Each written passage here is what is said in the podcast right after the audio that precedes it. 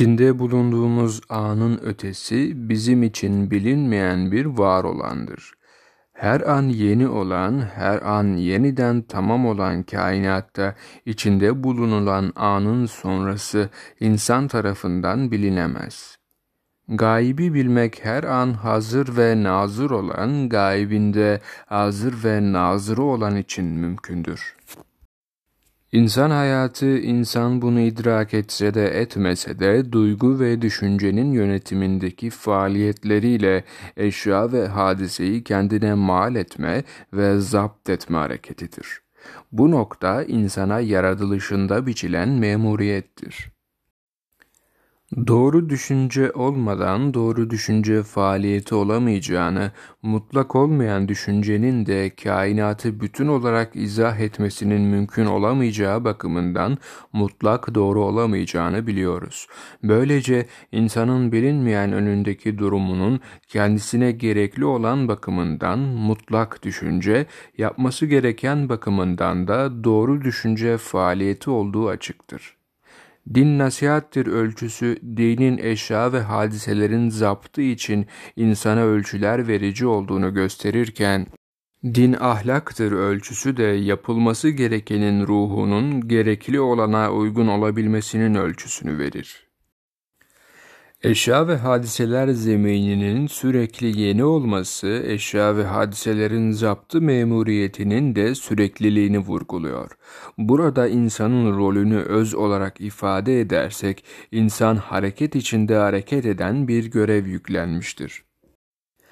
İnsan doğru düşünceden hareketle doğru düşünce faaliyetinde bulunacağına göre bu noktadan çıkan tabii sonuç düşünce faaliyetleriyle doğru düşüncenin zenginleşmesidir.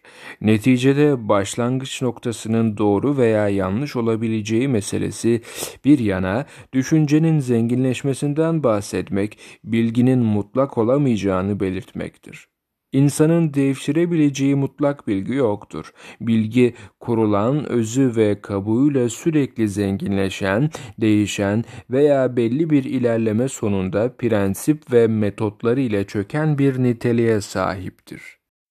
Mutlak düşünceden hareketin zorunluluğu belirtildikten sonra aydınlığa kavuşturulması gereken iki nokta ortaya çıkmaktadır.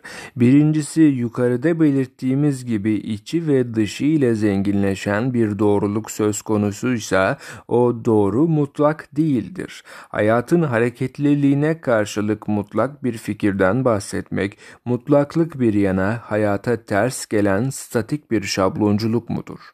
Buna bağlı ikinci nokta, insanın hareket içinde hareket eden olduğunu söylediğimiz zaman mutlak fikirden hareket eden insanın düşünme faaliyeti verilerinin mutlak fikre nispetle ne manaya geldiği davası.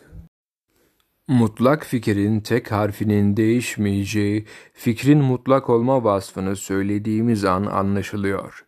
Dinin bilinmeyen önünde eşya ve hadiselerin zaptı için insan ölçüler verici olduğunu bizzat din nasihattır ölçüsünün gösterdiğini belirtmiştik. Anlaşılıyor ki mutlak fikirden hareketle düşünce faaliyetinde bulunmaktan bahsetmek, onun kabuk ve klişelerini geveleyici şablonculukla değil, kabuk ve klişelerin çerçevelediği ruhunu özümlemekle mümkündür. Düşünceyle fethedilmesi gereken alana girmemek, hele bunu hak adına empoze etmek, mutlak fikirin mahiyetini sadece kabuktan ibaret gören şabloncu kafaların işidir. Bu iş ne akılla olur ne de akılsız ölçülendirmesi aklın duracağı ve at koşturacağı alanı ihtar eder.'' Diğer yönüyle mutlak fikirden hareketle çevreye açılındığı zaman eşya ve hadiselere zapt faaliyetinin verileri mutlak fikri kabuk ve ruhuyla zenginleştirici değil, insan zenginleştiği kadar onun ruh ve hikmetlerinden pay alıcıdır. Ve işin çarpıcı olan yönü de budur. Değişmez kabuktaki cevherin, hareket içinde hareket eden düşüncenin, düşünme faaliyetiyle devşirilen düşüncenin aslını, esasını, yerini ve değerini gösterici ölçü üssü olması, eskimez, pörsümez, solmaz, vazgeçmez olması, Kısaca geçmiş, gelmiş ve gelecek zamanın onun içinde olması. Mucize arayanlar bunu anlasın. Aydınlığa çıktı ki mutlak fikri bilmek ve tatbik edilebilecek duruma gelmek, ezbere klişeleri bilme yani kuru kabuk bilgisi işi değil, bilmeyi bilici duruma gelmeyi irfanı gerektirir. İrfan sahibi olmak, neyi niçin bilmesi gerektiğinin şuuru ile öğrenmek ve tatbik etmek için. Tatbik etmek hem aksiyon ifadesiyle mevzunu aramak, öğrenmek ve düşünmek hem de öğrendiğini ve düşündüğünü pratiğe geçirmek için.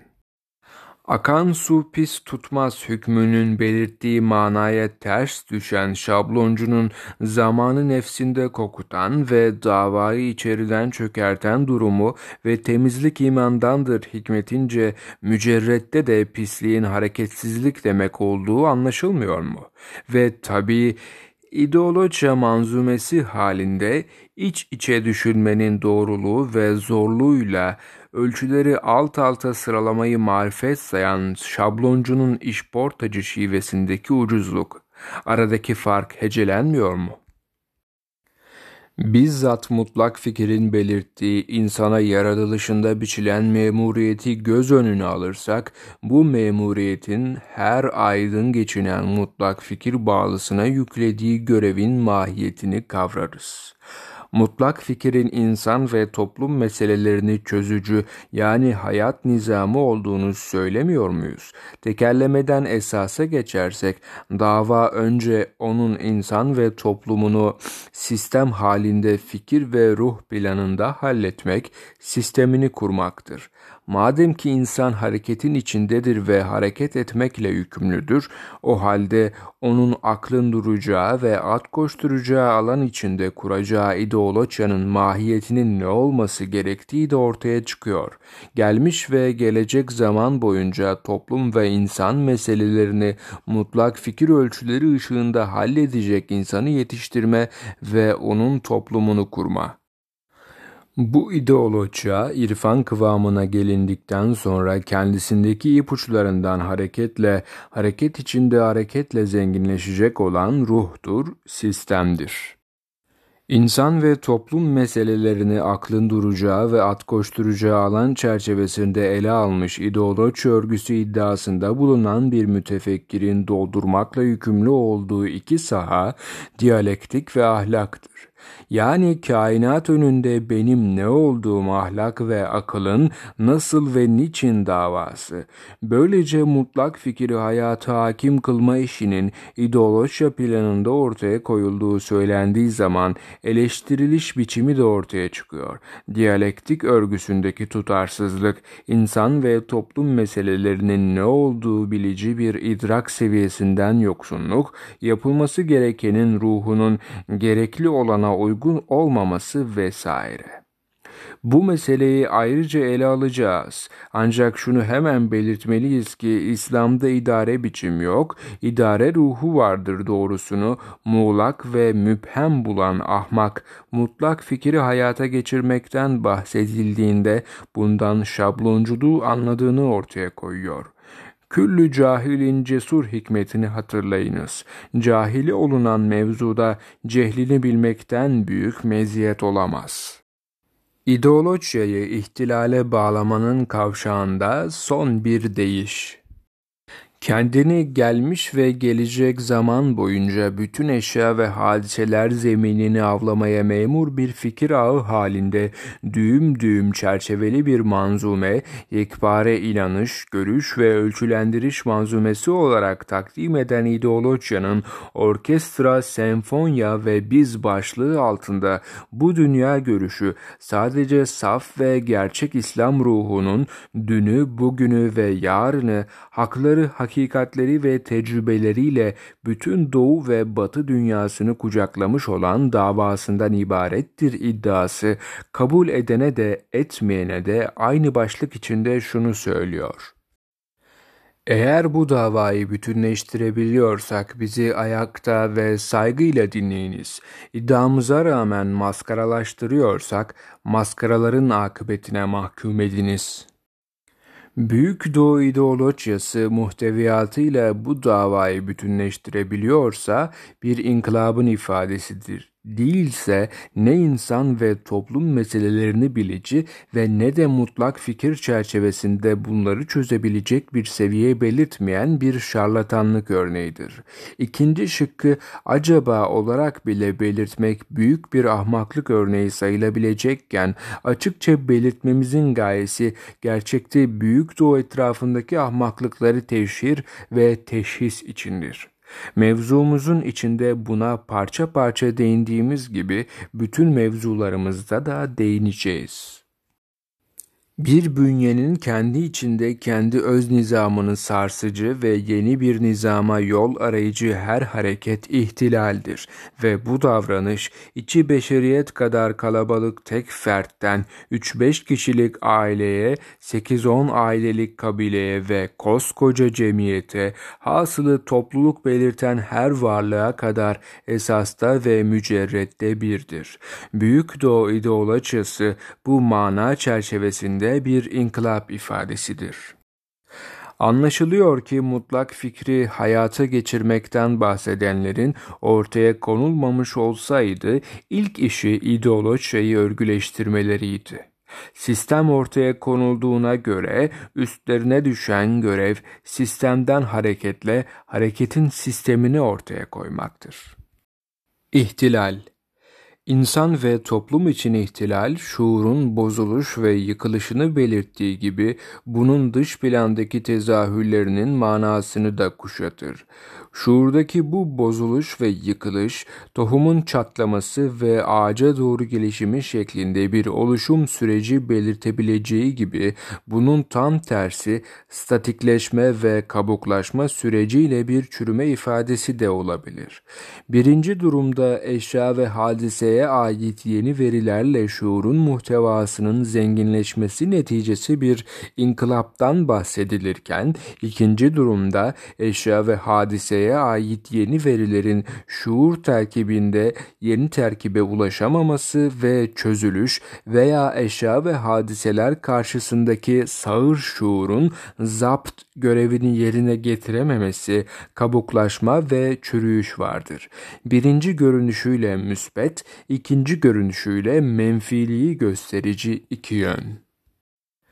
Bir dünya görüşünü hayata geçirmekten bahsedildiği an söylenmek istenen şey sistemi hali hazırdaki yaşanana hakim kılmayı istemek değil midir?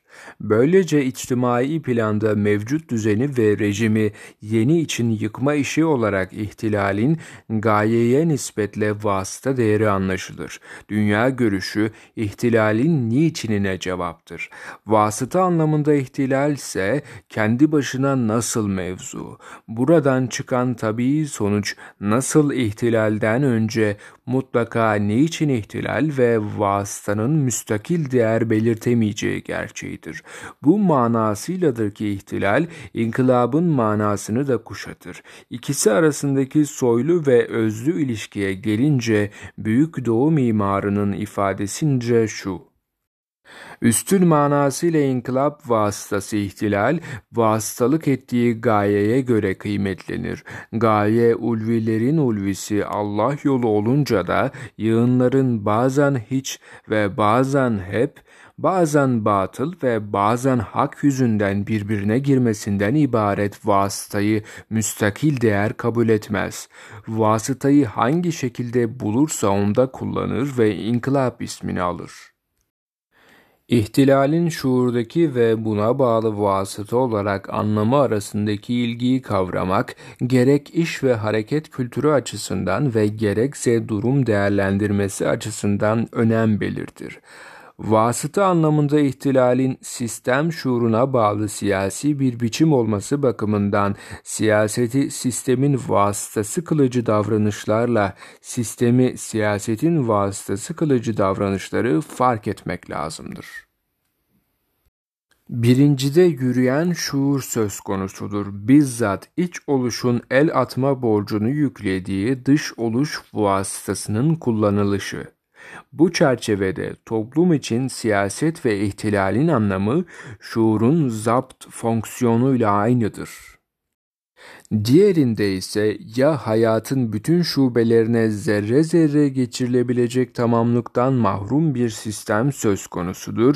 Bu durumda sisteme bağlı siyaset değil, sahte manalandırmalarla sistemin siyasete göre yorumlanması vardır ya kendi ifadesini bulamadığı içtimai şuur ve kuruluşlara baş kaldıran ve bunun içinde kendini toplumdan ayırıcı ayrı bir tür görünümüne hizmet eden ihtilalci düşüncelere kaymak söz konusudur. Fikrin ihtilali değil, ihtilali için fikir. Yahut da sistem muhteviyatının mevcut içtimai şuur süzgeciyle anlaşılması söz konusudur. Bu durumda sistemi hayata geçirme niyetiyle bilmeksizin sadece siyaset yapılmaktadır. Vasıtayı gayeye tercih edici veya vasıtanın taşıdığından habersiz tutumları şu hükmümüz çerçevesinde ve hepsinin pay alabileceği biçimde belirtelim.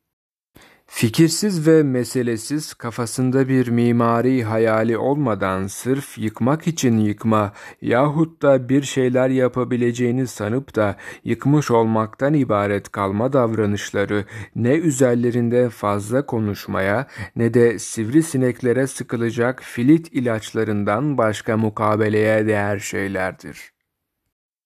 Görüldüğü gibi ilk iş yeni bir dünya görüşü ve bunun taraftarlarınca özümlenmesidir. Burada düzenin ve rejimin devlet karakterini belirttiğini anlamaksızın ve düzeni değiştirmek için yıkmakla yani yapı ve müessese olarak yeni bir terkibe geçildiğini bilmeksizin ülkücüler gibi düzene hayır, devlete evet demenin hiçbir mana ifade etmediğini belirtelim. Şöyle ki devlet olsun mu olmasın mı şeklinde bir tercih mevzuu değil, insanın sosyal olma özelliğinin aksi mümkün olmayan neticesidir. Kendilerini sadece fikirsiz slogan seviyesinde ortaya koyabilenler, gerçekte bilmeksizin devleti kaldırmak bir yana faşizmin rüyası, devlet için insanı en keskin şekliyle yaşayan ve böylece de Marksizmi yalanlayan Marksist pratiğin sadece reaksiyonu olmaya devam ediyorlar. Diyeceğimiz şu ki bunlar varlıklarını fosilleşmiş düşünceyi taze tez gibi tersinden yaşatanlardır. Oysa doğrusu insana yaratılışında biçilen tesir etme kuvvetinde eser hüviyetine uygun olarak ve gayelerin gayesi göz önünde tutularak önce devlet değil insan memuriyetine uygunluk için devlettir. Sistem şuurunun kuşanılması ve sisteme göre yorumdan bahsedildiğinde duygu ve düşünceyi kendi terkibine katacak ve kendi rengine süzen şuur süzgeciyle bunun sonucuna verdiğimiz yorum kavramının açıklığa kavuşturulması gerekir. Yorum, hayatın hükmün, kaidenin ruh ve düşünce yapısıyla manalandırılması işidir. Dediğimiz zaman hayatın hükmün ve kaidenin geçecek ve geçmeyecek yönlerinin şuur süzgecine göre belirlendiğini ifadelendirmiş oluruz. Şuur süzgeci ise toplumda karşılıklı etkileşimle belirlenen ve böylece üyelerine belirli akıl ve duygu alışkanlıkları kazandıran ve yeni doğanlara kendini empoze eden içtimai bir vakıadır. Yakından bakarsak insan duygu ve düşünce yapısı ve kapasitesi içinde kendini çevreleyen çevre şartları ve ilişkilerin onda ulaştığı terkip belirtirken bu şartlar onun yetiştiği ortamın duygu ve düşünce kanunlarını göstericidir. Bu duygu ve düşünce kanunları ise tahlil ve araştırmada onun yapısını gösterici bakış açısıdır, objektifidir. Bunun sonuçlarını mevzumuz içinde şöyle değerlendirebiliriz. Doğru düşünce olmadan doğru düşünce faaliyeti olamayacağı gibi yeni bir şuur terkibi ifade eden sistem olmadan da şuurun kendisini belirleyen unsurları eleştirmesiyle giderek kendi yapı ve biçimini eleştirmekle o şuurun bakış açısı dışına çıkılamaz. Kısaca şuurun kendini eleştirmesi de eleştirdiği süzgeçten geçmektedir. Bu yüzdendir ki Batı toplum yapısının Hristiyan ahlakı, Roma nizamı ve Yunan aklı şeklindeki içtimai şuur süzgeci bunları eleştirmekle bunun dışına çıkamamaktadır. Gene bu yüzdendir ki görünüşte birbirine zıt komünizm, faşizm ve kapitalizm vesaire şeklindeki ekonomik ve siyasi farklılaşmaların temelde aynı olduğunu söylüyoruz. Diğer taraftan ihtilalci gözüyle baktığımızda toplum ve eğitimin insana belirli akıl ve duygu alışkanlıkları kazandırması açısından ilk iş olarak içtimai şuur süzgecinin kafalarda değişimin ilk şart olduğunu görüyoruz. İdeolojik eğitim dediğimiz şey yani bağlı olunan sistem şuurunun tüteceği akıl ve duygu alışkanlığının kazanılması. Bu işin en zor tarafı olduğu gibi hem ihtilali gerçekleştirmenin ilk şartı hem de bizzat ihtilalin yapılışının sebebi ve gayesidir. Aynı zamanda öncü kadronun ne demek olduğunu ve öncü kadronun gerekliliğini gösterici.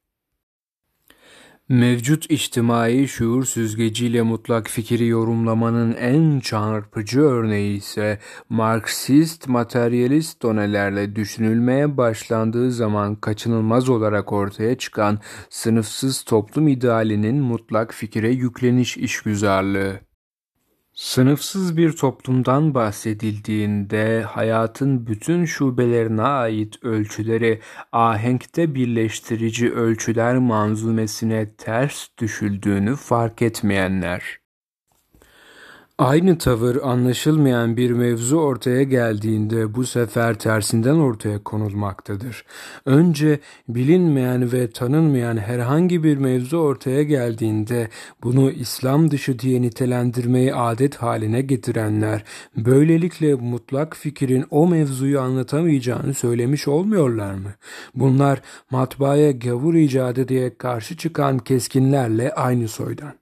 Sonra İslam dışı olan mevzu değil ancak mevzuun yorumu ve değerlendirmesi olabilir. Nasıl bir toplum meselesiyle uğraşmak değil de İslam sınıfsız bir toplumdur yorumunda olduğu gibi. Şu iyice bilinmelidir ki insanoğlunun her gün ve her şubede meçhuller aleminden devşirdiği hiçbir bilgi ve karşısına çıkan hiçbir mesele İslam dışı olarak değerlendirilemez. Çünkü insan yaratıcı değil, yaratılanı keşfedicidir. Hikmet insanın varlığıyla Allah'ın yarattığı. Diğer sistemlerle ayrılığımız da keşfin nihai hedef noktasından nitelendirilmesi üzerine çıkar. İlim ve hikmet planındaki uygunluklar yitik malımız olarak bizimdir. Mevzu bizim açımızdan yanlış bir terkip belirtiyorsa bizde yeni bir terkibe kavuşturulmalıdır gözümüzü yummak yerine. Çözüm getirilmemiş bir mesele söz konusuysa bizzat yaratılış görevimiz olarak çözüm getirme mecburiyeti vesaire. Körün kadına bakmamasında sevap yoktur büyük hikmeti de bu mevzuya ait.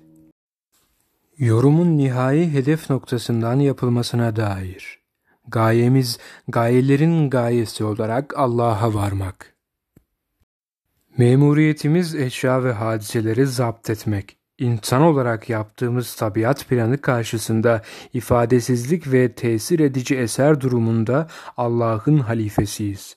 İnsanlar olarak nitelik ve cins manasında çoklukla ifadeliyiz ki bu yüzden üyelerinde farklılaşmanın doğrucusu değişik prensipler ve metotlar ifade eden faaliyetleri kapsayıcı şuur özelliği olmayan hayvan sürülerinden farklıyız Yine bu yüzdendir ki ilişkilerle belirlenen ve ilişkilerin belirleyicisi olan yapı ve müessese şeklindeki oluşlar insan toplumu için vardır. Hayvanların içgüdü sınırındaki değişmez sürü ilişkilerine karşılık insanda şuur özelliğiyle kurulacak, yıkılacak, değişecek toplum söz konusu.